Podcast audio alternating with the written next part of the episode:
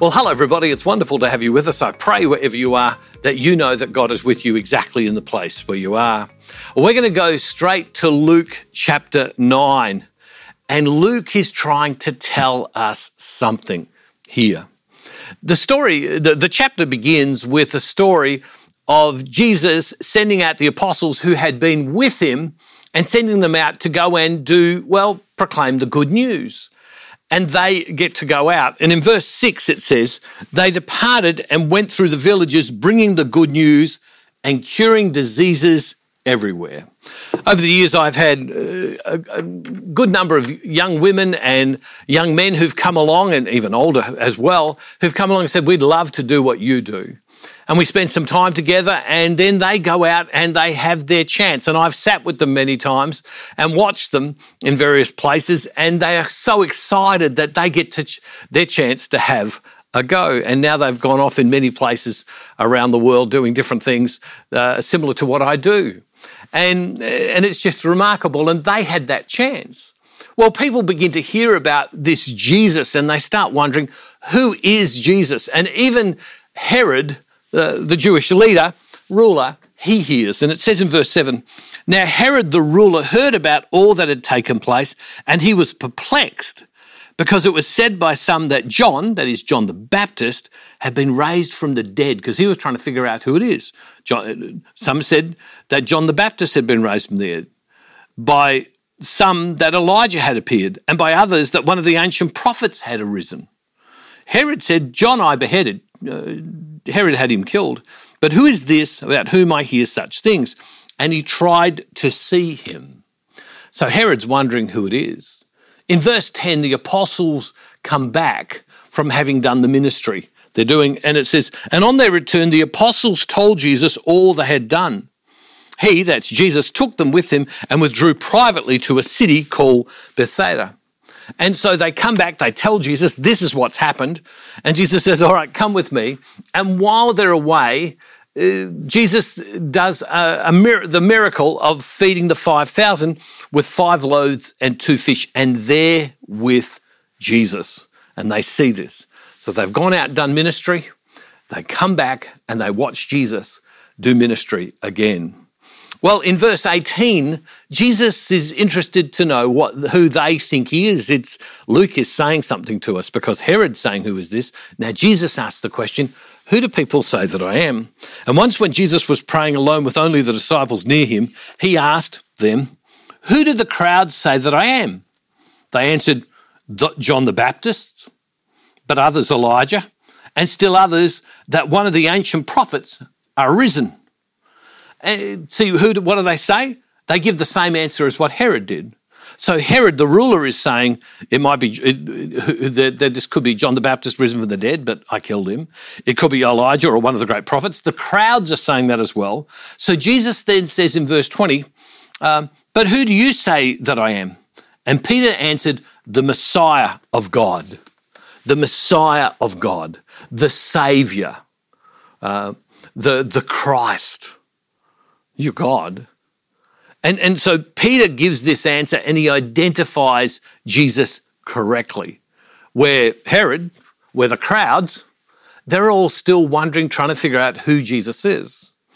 And then because uh, Peter has worked it out, Jesus says, Now let me tell you more. And in verse 21, it says, He sternly ordered and commanded them not to tell anyone saying, The Son of Man, that's how Jesus referred to himself, must undergo great suffering and be rejected by the elders, chief priests, and scribes, and be killed on the third day and be raised. So, first he says, Don't tell anybody. Then he tells them what's going to happen to him. And then in verse 23, he, and then he said to them, If you want to become my followers, let them deny themselves and take up their cross and follow me. For those who want to save their life will lose it, and those who lose their life for my sake will save it. What, what's, the, what's Luke trying to tell us? Luke is trying to say that here is Herod, here is the crowd. They are all saying, well, this is who we think Jesus might be. But Peter and the apostles have come to this revelation that he's the Christ, that he's the Messiah. And why is that? Because they'd spent time with Jesus, that they had grown in spiritual maturity, spiritual depth. And we see this echoed later on in, in Acts, in, in the book, in the book of Acts. It says this, when, the, when Peter and John had done a miracle, it says, and when they saw the courage of Peter and John and realized that they were unschooled, ordinary men, they were astonished and they took note, underline that, took note and then highlight this that these men had been with Jesus, that these men had been with Jesus. What Luke is saying, both here and in, and in the book of Acts, which he writes, is this.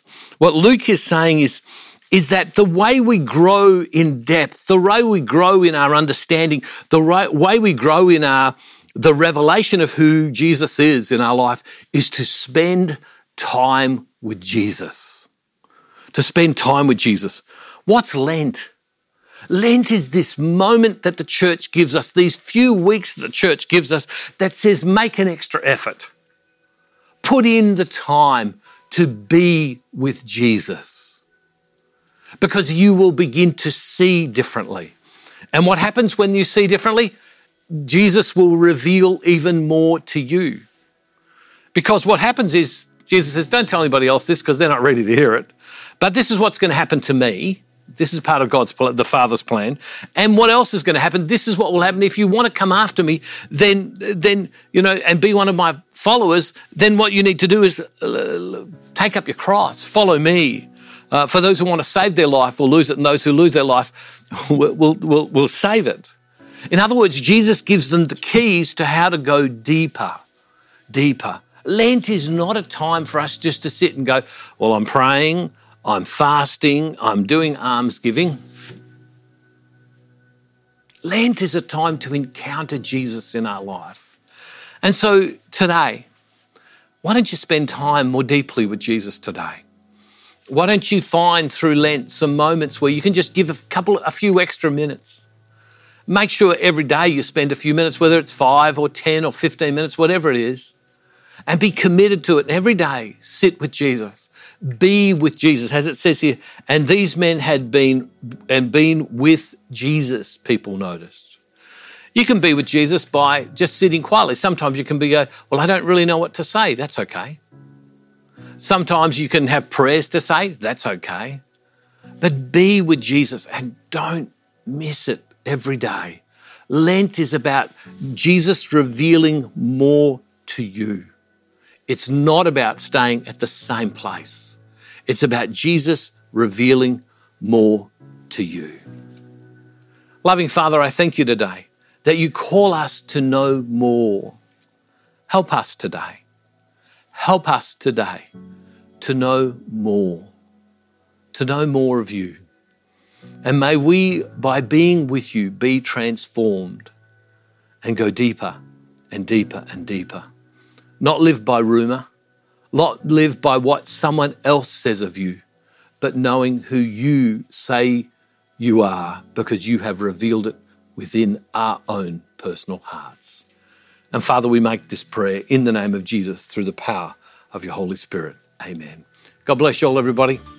Uh, see you tomorrow. Don't forget, wherever you are, God is never far from you. Thank you for walking this daily devotional journey through Lent with Bruce Downes and the team. We're praying for you in this holy season. If this podcast has blessed you, we encourage you to share it with others. You can connect with us on social media, and if you would like access to more content, head to our website at brucedownes.org.